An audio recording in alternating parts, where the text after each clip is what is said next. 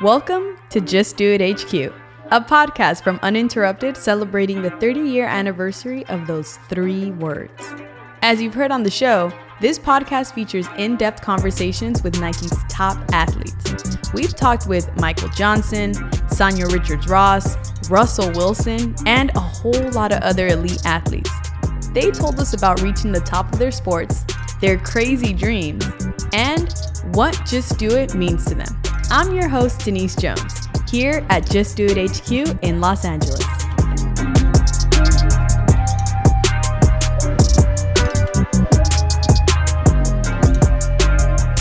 As a kid, I was on a lot of teams basketball teams, swim teams, all sorts of sports. And I had great teammates. I'm also on a lot of teams these days that don't have anything to do with sports.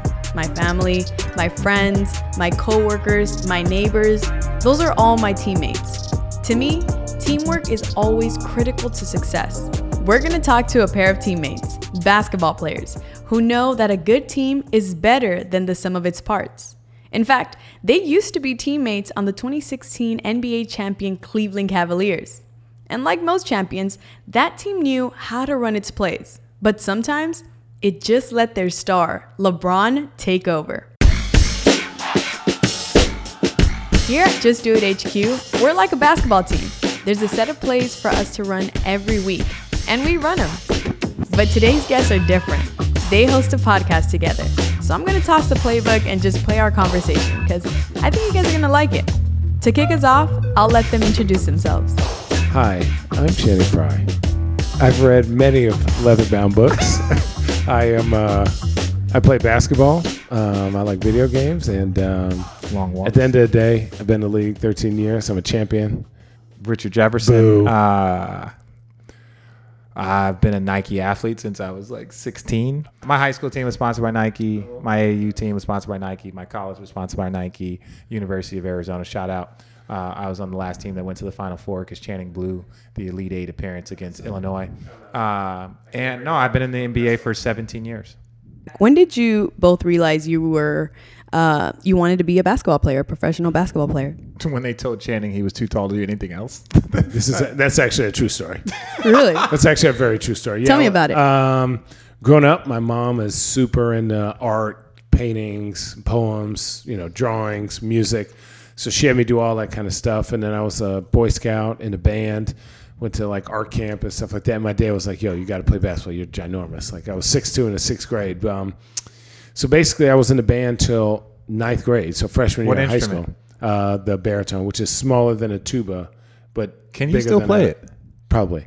I had braces, so I played the trumpet, and then when I got braces, I couldn't play the trumpet anymore. It's too much; it would hurt my lips. But anyways, so the band teacher and the coach of the basketball team said, "Hey, Channing, like um, basketball, PE, physical education is uh, a ninth period or sixth period," and I go, "Okay." They're like, "You can't do band anymore because band is at sixth period. You got to play basketball." So I said, "All right, I'll do this," and then end up just playing and having friends and loving it and. Here I am, 13 years later in the league.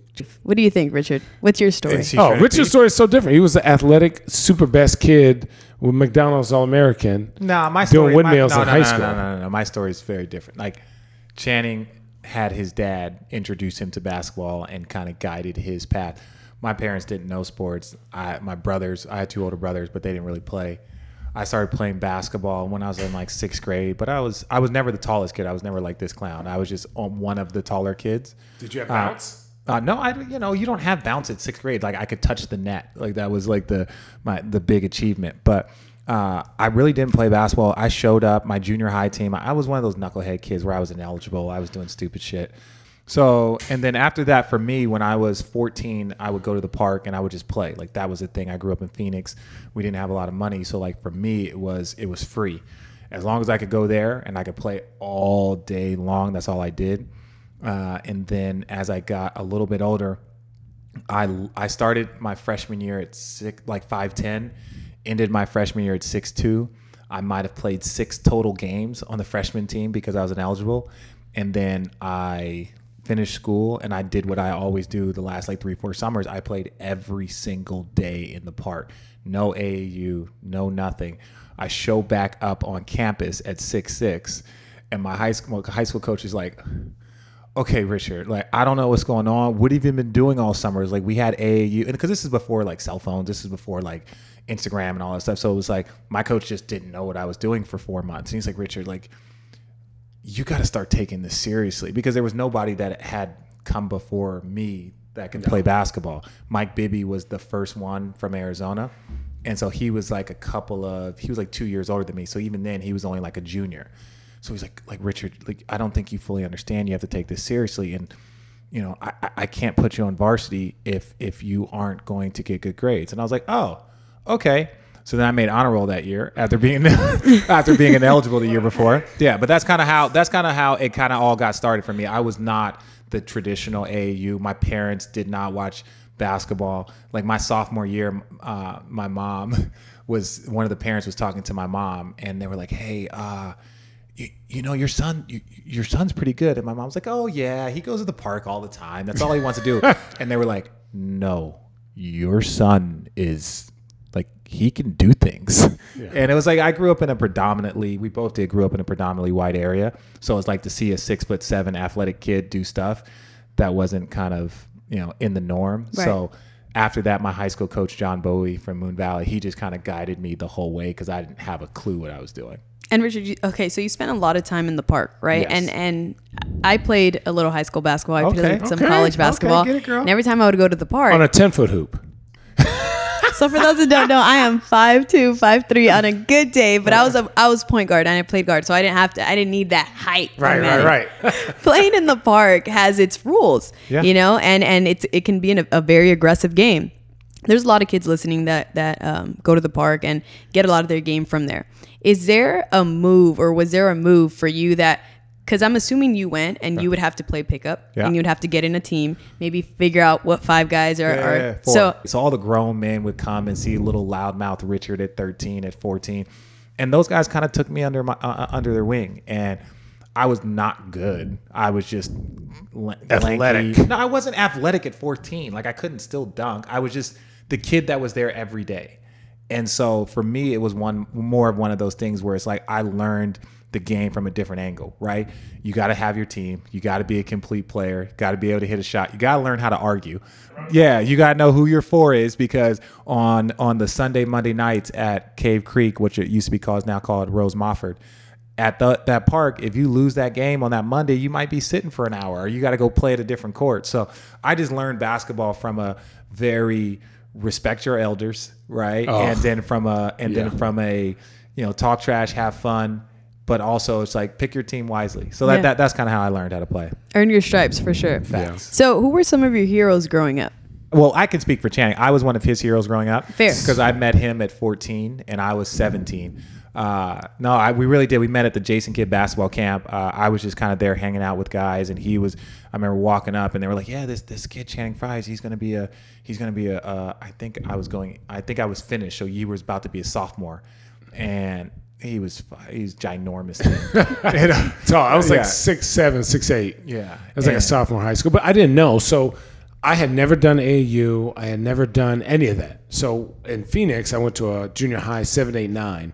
So the ninth grade funneled into a school called Dobson, and Dobson, the coach was like, "We're gonna run miles and do this and that." And my parents were like, "Do you want to go here? Do you want to play for him?" I was like, "No, I don't want to do that." And they said, well, then you have to go to a private school. My mom worked downtown, so I had to choose between the two best private schools. But like, I literally went to take the test to get into both places. And as I was walking out, I told my dad, man, I don't want to tuck my shirt in. And G- JV coach at the time, who was head of the AAU, um, uh, Coach Keith, was like, hey, what are you doing? Are you trying to come here? I was like, yeah. He goes, Channing, um, come to this game tonight. We play Brophy. And I said, okay, I'll, you go sit behind the bench. So I sat, and halfway through the game, I said, well, this is an amazing venue. This is awesome. I'll go to whatever school wins this game. I did not know that. right? So literally, the game was tied, right? St. Mary's had a chance to win the game on a free throw. They missed, and Donnell Knight tapped the free throw Oh. in to beat uh, Brophy. Brophy by. I it was actually they were down by one. They missed, tapped it to win by one. And I looked at the coach. I said, "He goes, I'll see you next week." And that's when I started doing AAU. your parents uh, were missionaries. Yes. Right. So let's talk about your parents for a little bit. Okay. They traveled through uh, to Africa throughout the year. Mm-hmm. What was that experience like, and what did that play a role in into your journey? Well, I think my parents had a very my parents had different focuses, right? My my mom went back to school. So I was born here in Los Angeles. I was born in Cedars-Sinai. My mom was raising three boys by herself in South Central LA. She moved to Phoenix to try and get off welfare. Then she married my stepdad, and they were very, very involved in their church. And my mom, you know, I, I don't know how it got started. I think it was through the church, but then she just started, you know, becoming more and more passionate with missionary work. So early on, even though we didn't have much, right? Like my mom and, and stepdad, they would both still save money to go and try and help other people. Like that was their focus. Like that's what my parents like. I was probably closer to being a minister or closer to being an academic than I was closer to being a basketball. Like I look at my son right now, Lil Rich in Phoenix, and there's five basketball hoops in our house. My sons can spot them. My sons want to watch basketball. His favorite movie is Space Jam. All of these things. Yes, that is a full-on advantage that I did not have. I found this on accident. I grew to be this tall, and I loved the sport, and it worked out that way. But the impact that my parents had was different. It was different. Like my my dad never missed a day of work right? He always no matter what sick this that you know obviously you need money and there's a lot of parents out like out there like that but i just tried to carry that to basketball. Like if i look at my games played like even now like i i tried to play as many games as possible. If i could get out there i would try and get out there. Now there's a difference between being hurt and injured right? But i always took pride even when i was thinking my 35th uh my when i was 35 years old and my 16th season, I played in 80 games. Right now, they didn't need me to play in 80 games. I probably should have taken a few games off, but that was how my parents just kind of impacted me. Right, my mom was uh, an entrepreneur. She tried a lot of different things. She tried a lot of different things to try and make what work, and and that puts me in a position like I started our own podcast, Channing and I. Um, I've been blessed and fortunate where I opened up yoga studios in Hermosa Beach, and I've just tried to be. I, I tried to carry that kind of entrepreneurial mindset and also had the same like work ethic that, that my stepdad showed every day.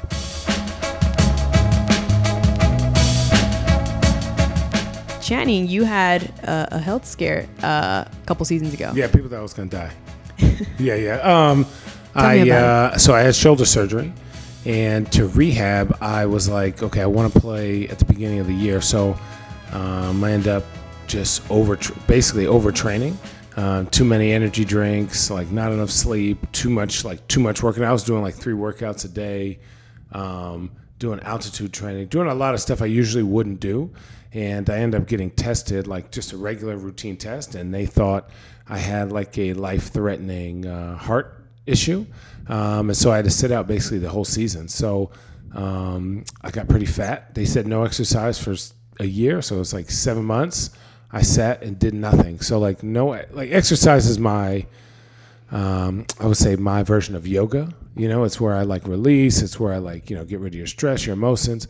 So to have seven months without exercise was the hardest. And by exercise, you mean weight training? And, No, I mean I couldn't get my heart rate. Like let's say my resting heart rate's at let's say 60.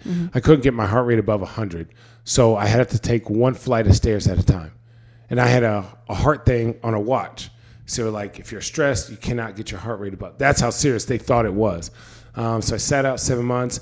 End up finding these doctors um, who diagnosed it correctly. And basically, this happens to a lot of people across America. Either it's diet, stress, um, you know, uh, energy drinks, a whole bunch of stuff happen. And so, but they just don't get tested as much as professional athletes do. So um, I'm fine now. I've been in the league five more years plus that. Um, you know, I'm at the Cleveland Clinic every year. I just left there a week ago, so I'm perfectly fine. Um, but yeah, sitting out that year, not being able to exercise, not being able to play basketball really kind of changed my whole mentality on who I am, what makes me happy, and like why I play basketball. how much so did it change your outlook? Like, it, was there something that changed drastically Well, in your lifestyle aside when a doctor walks into your, you know, your little room and you're sitting there and you're like, "Hey, doc, what's up? Can I get on a flight at three? And he goes, "No, Channing, uh, you can't go on a flight, and you might die in the next week unless we get this." Like, so that's pretty, like, that's how serious it was. Like, that's how serious um, this whole situation, that whole situation at the time. Puts everything in perspective. Like, why do I play basketball? Is this important? Because for six, seven months, they were saying, no, you're not going to play. No, you're not going to play. No, you're not going to play. And uh, actually, what happened was the doctor that was in the city that I was in actually didn't have the correct equipment. And because I'm seven foot, my heart is already bigger than other people's. And you need people who have more information. So that's why I went to Johns Hopkins in Baltimore and they had enough information to say, no, your heart is actually the correct size for how big you are and how in shape you are, blah, blah, blah, blah. But yeah, when people tell you you're going to die over something that you love, are you going to keep trying to play that game? And I think that was what I had to come to grips to. Like, how important is this? Like, do I want to work my way back? I remember the first day I worked out. So I weigh 255, 260 right now. I was 285 fat. Mm. I couldn't even do lunges down to 30. It took me an hour. We had four exercises. So I had to do 100 lunges, 100 squats, 100 push ups. It took me an hour. And I was drenched. You were really fat. Fat. But imagine not being able to work out for You know what's months. weird though? It's like it's like the fatter you get, the more unattractive you become.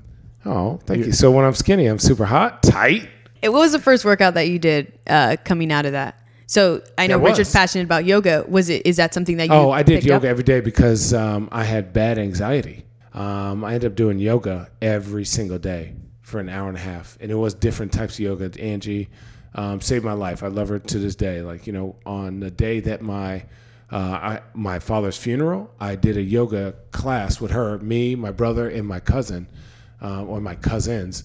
So there's just four of us, and so we all did a yoga class together just to be able to like you know cry, feel out your feelings, sit, meditate, think about where you are, think about what happened, you know, blah blah blah. So yoga's changed my life. I love that. So let's transition over to teamwork. Um, let's start with you, Channing. So before you and Richard, uh, you know, have this bond of friendship that you guys have, and and you know the champions that you guys are, who taught you most about teamwork? I'm gonna say there's about four players: uh, Malik Rose, Steve Nash, Grant Hill, are and um, and then I would say like LeBron, right outside of Richard. Um, I'm gonna say Malik Rose because when I was a rookie in New York, there was a lot of dysfunction. Malik was always like, "Listen, your job is not to pay attention to all the chaos. Your job is to focus on you. Outside of the chaos, you know." And I use this analogy a lot. The NBA is a tornado. It comes and goes. These years come. He's like at that time. He's like, "This is year 12 or 10, whatever it is for me." It's gone by with the blink of an eye. But he goes, "Every day you have a job. Do your job every day." if you need to get in a weight room, if you need to, you need to be in tune with yourself. And then Grant and Steve, the guys at that level, when I saw them get there before me and leave after me, made me feel a certain way. You know, and I saw how Steve was taking care of his body. I saw how Grant took care of his body. I saw how Grant sacrificed every single day. You know, he had ankle issues, he had back issues, he had issues, you know, with his body, but the way he took care of himself to prepare himself to play, those guys are an inspiration. And then to get to LeBron, a guy on that level, what he does consistently um, is inspiring.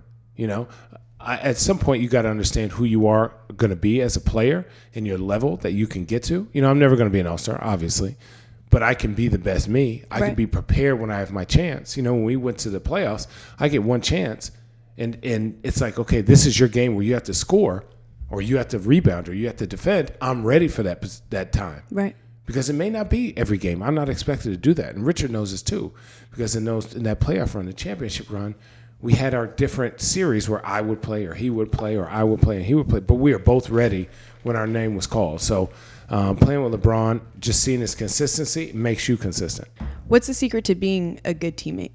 What are some attributes that a good teammate has? Let's hear from you, Uh, Richard. uh, I think the attribute it's different, man. It- I, I think the key to being a good teammate is understanding what your team needs. Right? It, it's one of those things where it's like, I, I think I've seen really, really good teams struggle when people when they have a ton of talent because everyone's focused on themselves versus asking what does the team need right? Like I, I think Channing and I, especially the, we were very fortunate to get to Cleveland together. Me right before him, but I think one of the things that you know when we were both gone, when I left, and all those things happened, it was one of those things where we were the two two of the individuals. I think James Jones was one of them, and there were other guys. You know, Delly was one of them Yeah, one yeah. year. Um, Mozzie. Mozzie, uh, we had different guys on our championship team that were like, okay, this might not be my night, or this I might, but coach, what do you need? What what do you need me to do? It's like, hey, I need you to stay in shape, or hey, I might need you to give me, you know, ten minutes, or hey, I might need you to just go guard this guy, or I might need you to do this, or I might not need you for a week. But more than anything, like understanding what the team needs and being able to fill that hole. I think for young players, I, I think we get so uh, focused on what I can do or what I need to do. And it's like, yo, what does the team need? Right? It's like, yo, I might not be the best shooter, but we need defenders. Okay, well, that's what I'm going to do. I'm going to be the best defender I can be. Okay, we're, we're small, so we don't rebound. You know, we're undersized. Okay, well, how can I be the best rebounder I can be on this team? Right? I can go do that, right? If I normally average five, but we're struggling to rebound, then my goal is to go out there and try and get 10 rebounds every night. And I think that's something that's lost you know, a little bit in the teaching of young players is not like, hey, yes, I want you to be the best version of yourself, but within that, I also want you to do what our team needs. And there's never been a great team. There's never been a great team on any sport in on any level that didn't have multiple guys sacrificed to make them the most complete high level team that they can be. And I think that's something that needs to be taught at a very, very early age. Like, hey, look, you are the best player right now. You are the best player on our team. But at some point in time, you're going to be the third best or the fourth best or the 10th best or the 12th best. So, how are you preparing yourself now when you're the best player? To be able to contribute to a team when you're the tenth best or you're the twelfth best player, you know, on that roster. Yeah, absolutely. And I think I don't think that's something that you know as players they keep in mind enough. Um, so in the time that you guys played together as teammates, how did you guys push each other, and what did you guys learn from each other? Let's start with you, Channing. Well, Richard pushed me by betting me five thousand dollars that He was fat when he showed up from Orlando. I wasn't playing, so I was pretty fat. And we had a different weight program. when I got to Cleveland, it was all about trying to win a championship. For, so from training camp up into the time that Trent Channing got there, it was always that focus, that goal. You're and you're keeping your body in peak physical shape. You're doing all these different things. So when Channing got there, it was he was in Orlando. This was a young team, not playing for anything. He wasn't playing much, and so he was in good shape. He wasn't in high level championship shape and he was he was in good shape. He wasn't it wasn't out of shape. That that's the wrong term to use. But when he first got there, one of the ways I was like, okay, look, Channing, we it is February. Yeah, it's February, February. February. We're gonna play till June. So this is not like a, a tomorrow rush. This is not a right now. This is a okay. How can we get you in the best shape so that you're ready? So we did like a body fat challenge. So we both just this is just me and him, like friends. Like, hey, I'll I'll do this with you, Like 'Cause I- brothers. yeah. So I was Yeah. playing. No, let, us not get carried Let's away. not, no. Let's not. I hate this guy. I hate this guy. So it was more of like, okay, look, it's February. Like I'm playing 15 minutes a night. You just got here, so this is what we're gonna do. We're gonna check our weights. We're gonna check our body fat. Okay, you're at you're at nine percent body fat. I'm at eight. Let's see who can lose the most body fat percentage in six weeks. Right. So it was like every day we kind of challenged ourselves ultimately what it did is it made the team better right this was just two individuals that was like hey look you're my guy i know you need to get in a good better shape i'm not going to just tell you to go get in better shape or like you need to do this no. it's like yo i'm going to do it with you and i'm going to challenge myself so like i'm not only going to lose body fat and do this because we're both pushing each other but in six weeks two months from now we're both going to be in better shape because we're here i'm here trying to motivate you but it's also helping me Right. And what he doesn't didn't notice was that like I was already going to get in better shape, but that made me be more consistent. So it became a habit. Then all of a sudden, I remember like Jordan McRae and those guys being like, "Damn, you're riding a bike extra after practice." I'm like, "Yeah, I got this contest with Richard." And they're like, "Damn, okay, I'm gonna do it too." So it became Richard, myself, and all. So basically, 11 James to 15, Jones, yeah. right, Dahntay. end up being like Richard's going to run on a treadmill. I'm going to do an extra VersaClimber. And then what happened was all of a sudden, everyone beca- it became every day that we are doing extra, right? Because we know, listen, at the end of the day, we're not playing 48 minutes. We're not playing 38 minutes. For most part, we're playing 24 or less minutes. So for us, we're in crazy good shape. So the 24 minutes that we were in, or 12 or 10, we were flying and it completely changed how our bench looked. And it, I thought, I thought it made us that much more dangerous because the first unit was like very calculated. You know, Bron, Kevin, Kyrie, they're like, okay, here's my place, here's this. The second unit was like, run, we're gonna run. You know, and just pew pew pew pew pew pew. What was that we're sound out. effect? What was it? Pew pew pew pew pew pew. Right, and we're and we're done. But we're like, okay, but after the game, if you don't play 20 minutes, everybody, let's go on the bike and let's get our work done. And that type of consistency is earns respect. And that's why I think I was to say this. What is it? Being a best teammate is being consistent throughout the chaos. Okay, because regardless of what you tell somebody, if you don't show them, they're not going to believe nothing you say. If I say, "Hey, you need to do this, you need to do that, you need this," and I'm not doing nothing, how, why are you going to believe me? You're a terrible teammate. And it's easy, and it's so it's so much harder, I would say, to do that in college because everything Ugh. that you do is regimented, right? Like when you're in college, like you have class, you have practice, you have a certain amount of time in the weight room. You have that. So getting extra work, I feel, Ugh. is real is, is harder in college. It can be done, but it's harder in college. When Right. you become a professional, there's no excuse. No. There's no excuse to not do certain things, right? And so I But think the only excuse is, well, I'm I'm good enough. Yeah, I'm good Right? enough. There's a or, point where, or I'm not going to work out. play. Oh, it doesn't matter. And, and so you get into that mindset. And so even when I've been on other teams where I was the vet, even if I wasn't playing, it put me in a position where it's like, yo, I'm going to work no matter what. Like I'm going to work because this is what's going to happen. And I tell guys all the time that when they come to the bench or this or that, they're like, man, you only playing me 10 minutes. I'm like, yeah, but 10 minutes can turn into five. 10 minutes can turn into zero. 10 minutes, it can also turn into 20.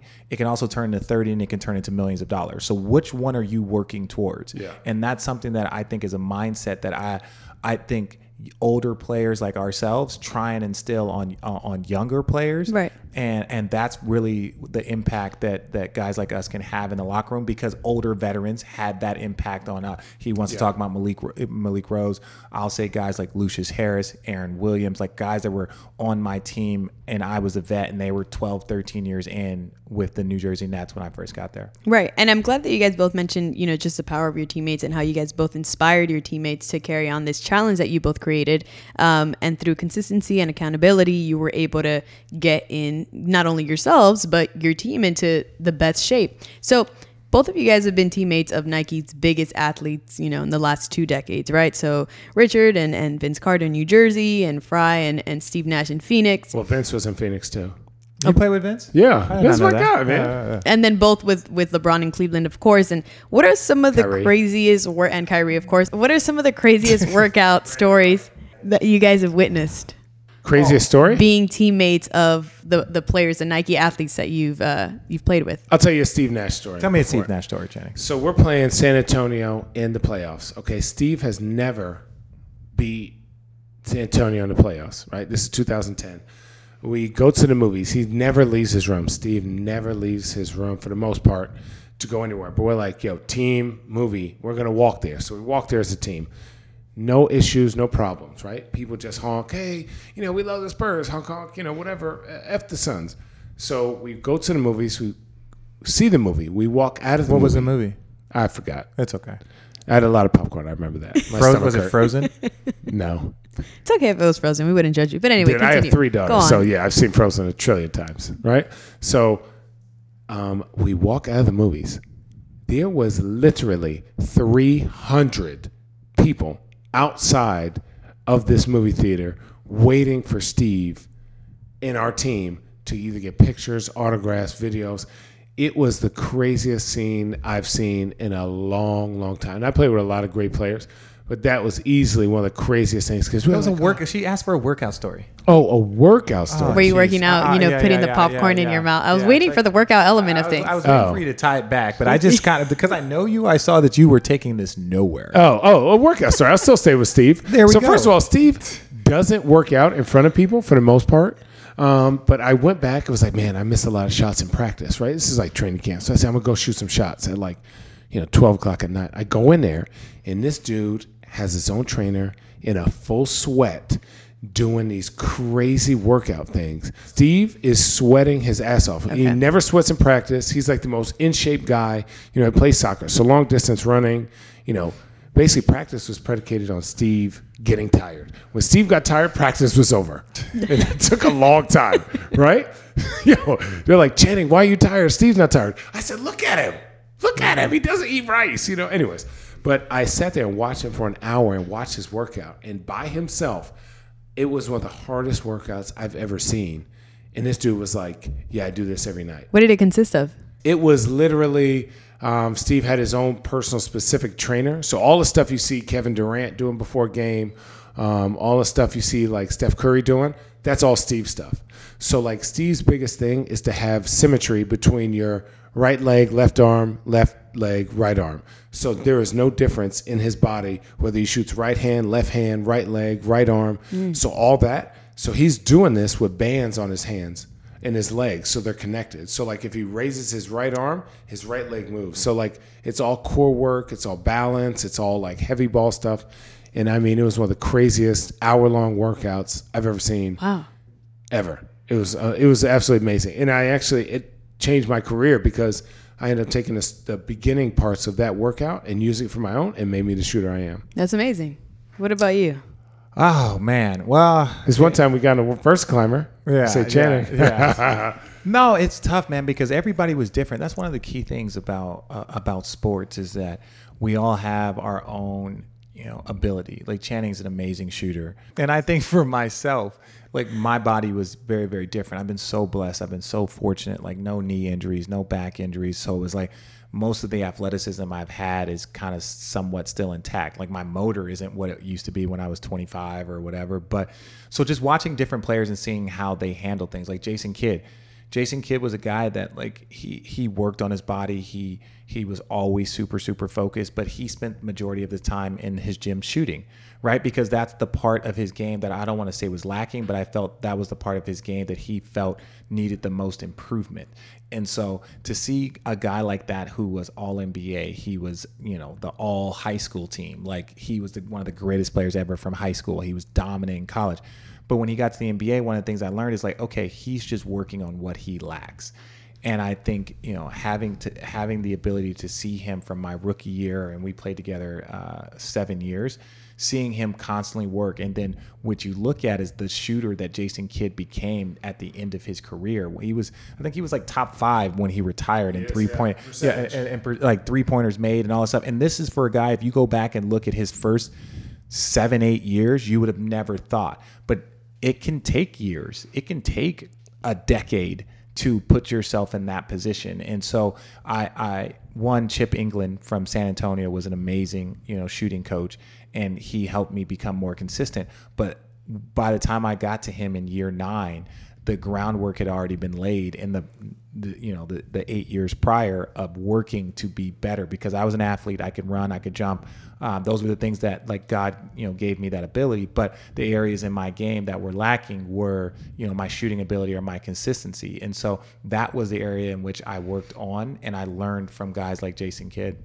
And you know what? What makes this interesting is just the experience that you're able to get from not only what you apply on the court, but also the people that you surround yourself with. And sometimes it's not like you pick and choose who your teammates are going to be. So you you in a sense force yourself to learn about this player, learn about this human and and apply what you can from what you get out of them. and that's why culture is so important and, and it doesn't get it, it doesn't get talked about No, enough in enough. sports if you have an individual that is teaching your young players it's cyclical like, like let's say two teams that i've played with right the san antonio spurs have more championships right than let's say the denver nuggets have playoff like series wins. Like they've won two playoff series in the last like 25 years. The Spurs have five championships in the last 20 years, right? The Cavs and what they've been able to accomplish. And a lot of that has to do with great players. But I look at some of the talent that Denver has had, whether it's Allen Iverson, uh, Carmelo Anthony for many years, Kenyon Martin, Nene. They had loaded teams but it was just like they couldn't figure out how to get over that hump. And it's like you can get to the playoffs consistency if that's your mark. And then there's some teams that are in the conference finals consistently. There's some teams that are in the NBA finals consistently, or, or even players for that matter. So I, I think who you have teaching your younger players and the culture that you create is something that, you know, if you've had a consistent level for your franchise and you're like and you want to take a step step back and it's like how can we get over the hump and a lot of times it's just not amassing talent Right. So let's take it back to two years ago, NBA Finals, Game Seven. Um, you guys beat the Golden State Warriors, And people remember Kyrie shot and LeBron's block.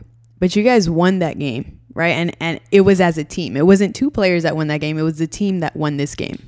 I mean, they What- did a, they did a lot. They, Right. they, they, they, They- they, they did their I think they had 82 points between them. two. But what I want to know what happened after after what you went down uh the three yeah when you guys were three and I one. get social Or one anxiety. I get I get he Richard anxiety, went to his room. I'll tell you the story. I told it yesterday. Um, basically, we went. The whole thing was Bron. I I have been down three one in different playoff series and been like, "Yep, baby, pack the cars up." This series, I said, "We're gonna do it. We're gonna make history, right?" And I kept telling myself that we we got a chance. We got a chance. Um, so we go down to the hotel and we're all just drinking wine, like having a good time before, like like very chill, very like sitting by the fire type thing, you know. And Justin Timberlake comes, and he's actually like had just done a, conference, uh, a, a concert, and he's talking to LeBron. And I said at that point, we're gonna win. If Justin Timberlake is down here hollering at us, shout out JT, we are gonna win this. And we just started talking about like, dude, we're gonna make history. This is this, this is that, and like we started like speaking it to existence. And I think like He's a lot more confident than I was. He sounds very well, what's your story? What's your I, take? I literally was not. Now during the course of a game, Right. there was highs and lows every game, but I knew, mind you, there was a lot of things that happened on our part. Draymond got suspended. People forgot. Andrew Bogut got hurt. Festus Ezeli got hurt. Like they didn't have the same team that they did now. They weren't as like uh, developed. So for us, we could play, and then Kevin got a concussion. So basically, we were playing small ball. Richard, didn't you start one of those games? Two. You started two of those games. I started I started finals games 13 years apart. Yeah. So I started Wow. in finals my second year, Yeah. my first and second year, and then I started a finals game Right. in my So 15th Kevin year. got concussed, didn't play two games, and then came off the bench. So imagine we're throwing in a, a six-time All-Star, right, off the bench, right, versus a team. So it's so it's like for me, I said, "Damn, this is crazy." Like we are we like at no point would somebody say hey kevin come off the bench would that work but for this just happened to happen he had to come off the bench because it was concussion we had been winning we matched up for them uh, in the first unit and then the second unit when kevin came off we just started focusing on kevin and focusing on kyrie and it worked Well, and and and you know, Kevin and Kyrie and Bron, like they were the focal points. That, that, that's Oh, just the way 100%, that's yeah. the way teams go.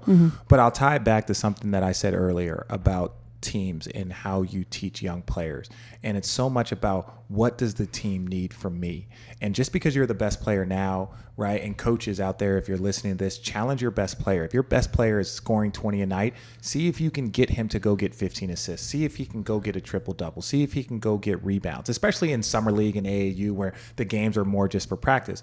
One of the things that like it was the most important game of my life, right? So I remember every play, I remember my stats, and I remember mine too. Yeah, well, I had I had nine rebounds in that game, right? Now I'm 35 years old. We had to play small. We were undersized. So the one thing that I had to go do for our team, and I'm looking around and I'm like, what can I do? How can I impact this game? And I had two points and I had nine rebounds. Nine rebounds in a game seven for a six six bench player. That had an impact on that game. Even if you can get How many two minutes you offensive- play? I don't know how many minutes I play. I played in the, I played I think like low 30s, like high 20s, somewhere around right there. so it's a rebound every almost three and a half Yeah. So the, which the is point, crazy The point being is that yeah, the point being is that it- it's not to like pat myself on the back because I'll do that. You guys know this, but it's in that moment. It's like you're looking at it, it's like yo, how can I help my team win? What can I do in this most excruciating? I'm not out here going one for eight. Like dang, I should have hit some more shots or I should have hit some more threes. It was like okay, I know I can rebound. That means on every free throw line, I was on offensive end and defensive end. Every opportunity that I can get a rebound, like I was trying to do that. And I think it goes back to the story. It's like, yo, had I not had a coach, had I not focused on how can I make our team better? What can I do for the team? Not like, well, this is what I do and this is what I'm going to do for you guys. It's like, no, what does a team need? Okay, we're playing small against the Golden State Warriors. How can I have an impact? Okay, well, I can rebound my tail off. And I think winning that championship and seeing those, like when I looked up after the game, I see, I was like, yo, I had nine rebounds. And in my head, that's the part that I was most proud of in my contributions is because I found a way to impact the game as a 35 year old, you know, older player in my 15th year from a positive standpoint. And so like that message that I'm saying to the young players and the coaches out there, it stands true. Absolutely. So, being that uh, it's safe to say that this was definitely a moment that made the highlight reel coming back from that from that three one deficit for sure. Now, LeBron is in LA now, and it, he's the talk of the town. It's a big city. What has been? I, I can't let you guys with, go without asking. What has been the craziest LeBron workout story that you guys have?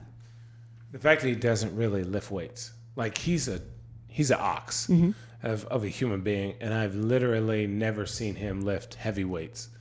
Um, What does he do? Bouldering or something? I don't know. It's ju- eh, no, it's just you know what it is. Like there are certain people that are just wired differently. Good, bad, sideways, whatever you want to say. He's just a he's just a wired.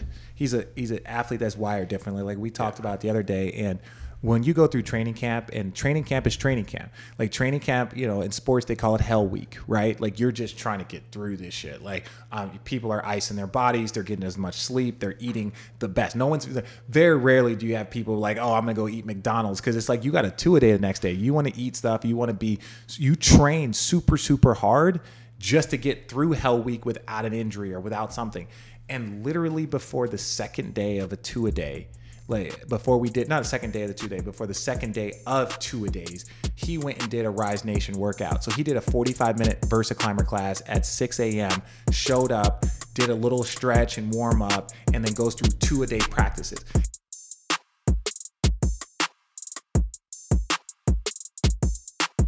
you have a podcast right now Right. that everyone is talking about Road Trippin'. Everyone is talking about it. Road Trippin'. I'm a big fan. okay, okay. Tell me whose idea it was. Tell me about Road Trippin'. It was Richard's idea. Here, here's really what happened. Richard goes, "Yo, Channing, do you want to come talk and drink free wine?" I said, "Okay, cool." He goes, "It's going to be Allie. Um, she works with us, and we're going to come up here."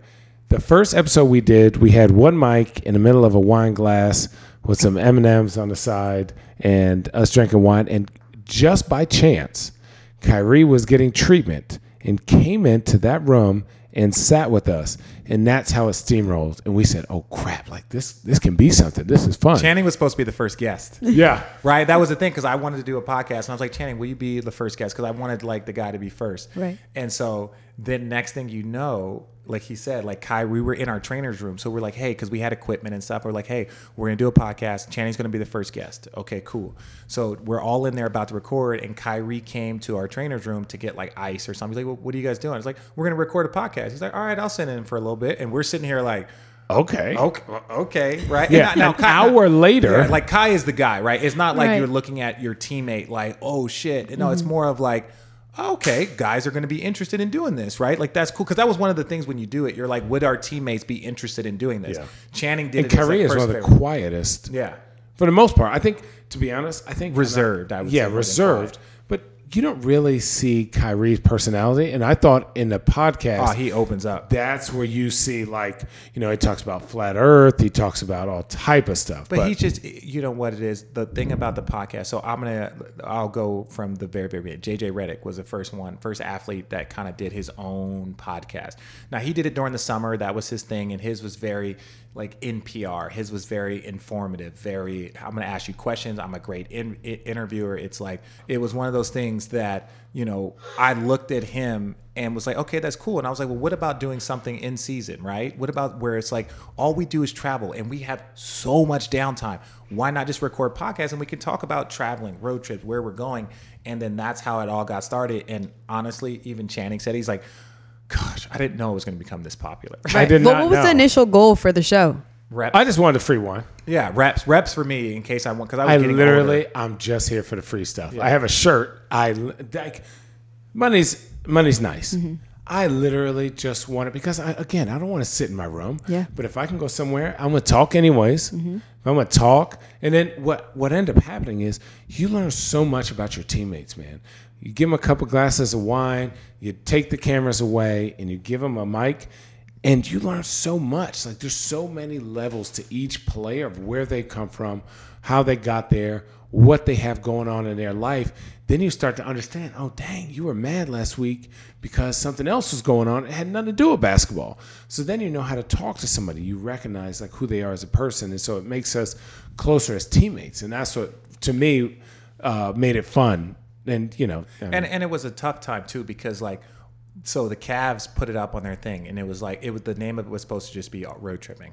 Channing was supposed to be the first guest and it was like Road Trippin' with RJ and Channing and like at that point in time then fans like were like what is this and they just kind of took off. But Channing, you know, he was going through a lot, right? Like his mom had passed away, his dad had passed away like six weeks apart. So that we're doing this, but he's still in his mourning period. So I'm like, you know, but he's also, you know, trying to play and get back, just trying to do a lot.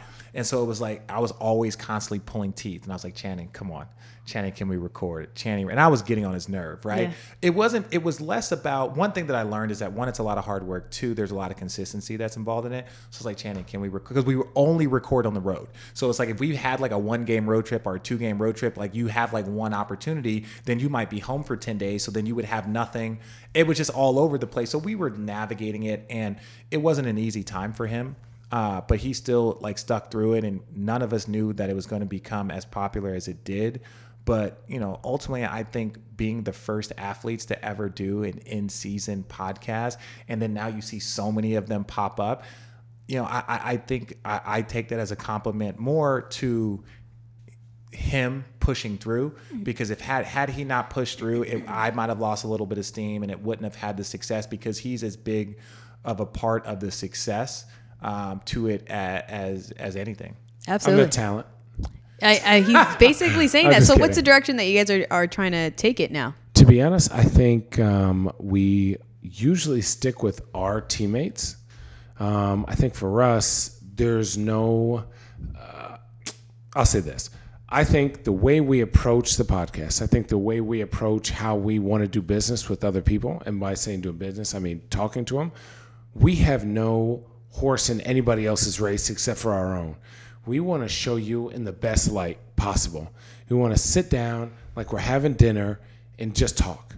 People don't get enough information about the specific players, whether that's in football, baseball, basketball, soccer, NASCAR, anything. We want to do it on all levels to all athletes to show that light. If you have something going on, come on our show, right? We're going to talk. We're going to drink wine. We're not trying to ask you the tough questions all the time. We're trying to say, what kind of charities do you have? Who are you as a person? Do you like fishing, right? Because then when you become, when we humanize you, right? That's when pe- more and more fans are going to be able to relate to you. Absolutely. And I think the more that we've been on the podcast, the more people listen to it as they're going to work. They take their heart. This is their time that they have to go to their hard-earned jobs, right? And they listen to us and they say, "Damn, I feel like I'm sitting there at the table because I would talk to them as if they were sitting here, and I'm gonna talk to whoever guests we have, like I would, like they were sitting there." Yeah, and the crazy thing is too is that it's less about it's less about like information. Like we always talk, tell people like, well, what are we gonna talk about? It's like, yeah, whatever you want to talk about. And so most, if you watch an ESPN interview, if you watch a this interview, very rarely do you get to randomness. No. most interviews are very okay. These are the five topics. These are the things that we want to talk about. This is the things that we want to. But hit. it's all based on but- ratings. Yeah, and- and for us. We'll we'll go on ten minutes about your favorite cereal and cartoon. Like that stuff will never air anyplace else. But Absolutely. the fact that we, we have an hour and we don't we have things that we might want to discuss but wherever the conversation goes like we were cracking jokes about guys favorite halloween costumes like at one Oh, point in time and like channing was talking about what he was and then Bron was like yo i could never be a pound ranger if you showed up as a power ranger in my neighborhood you get the shit beat out of you and it's like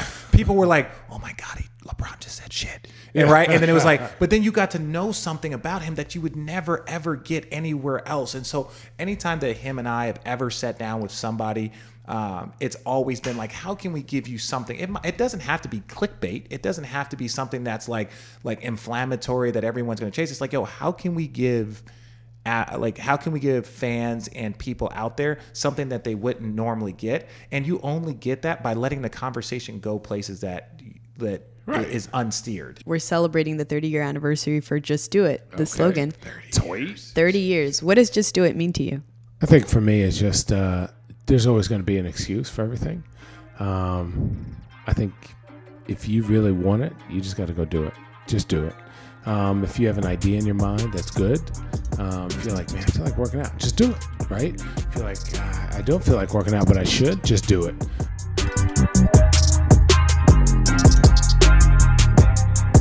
We learned a lot about teamwork today. What makes a great teammate, how you have to stay ready to compete no matter your role, and how podcasting helped Richard and Channing get to know their teammates better. We got a little bit of randomness in there too, something I know Richard and Channing would both be proud of. I don't know about you, but I'm ready to get out of here and listen to the most recent episode of Road Trippin' on my way home. If you like the show, rate and review it on Apple Podcasts.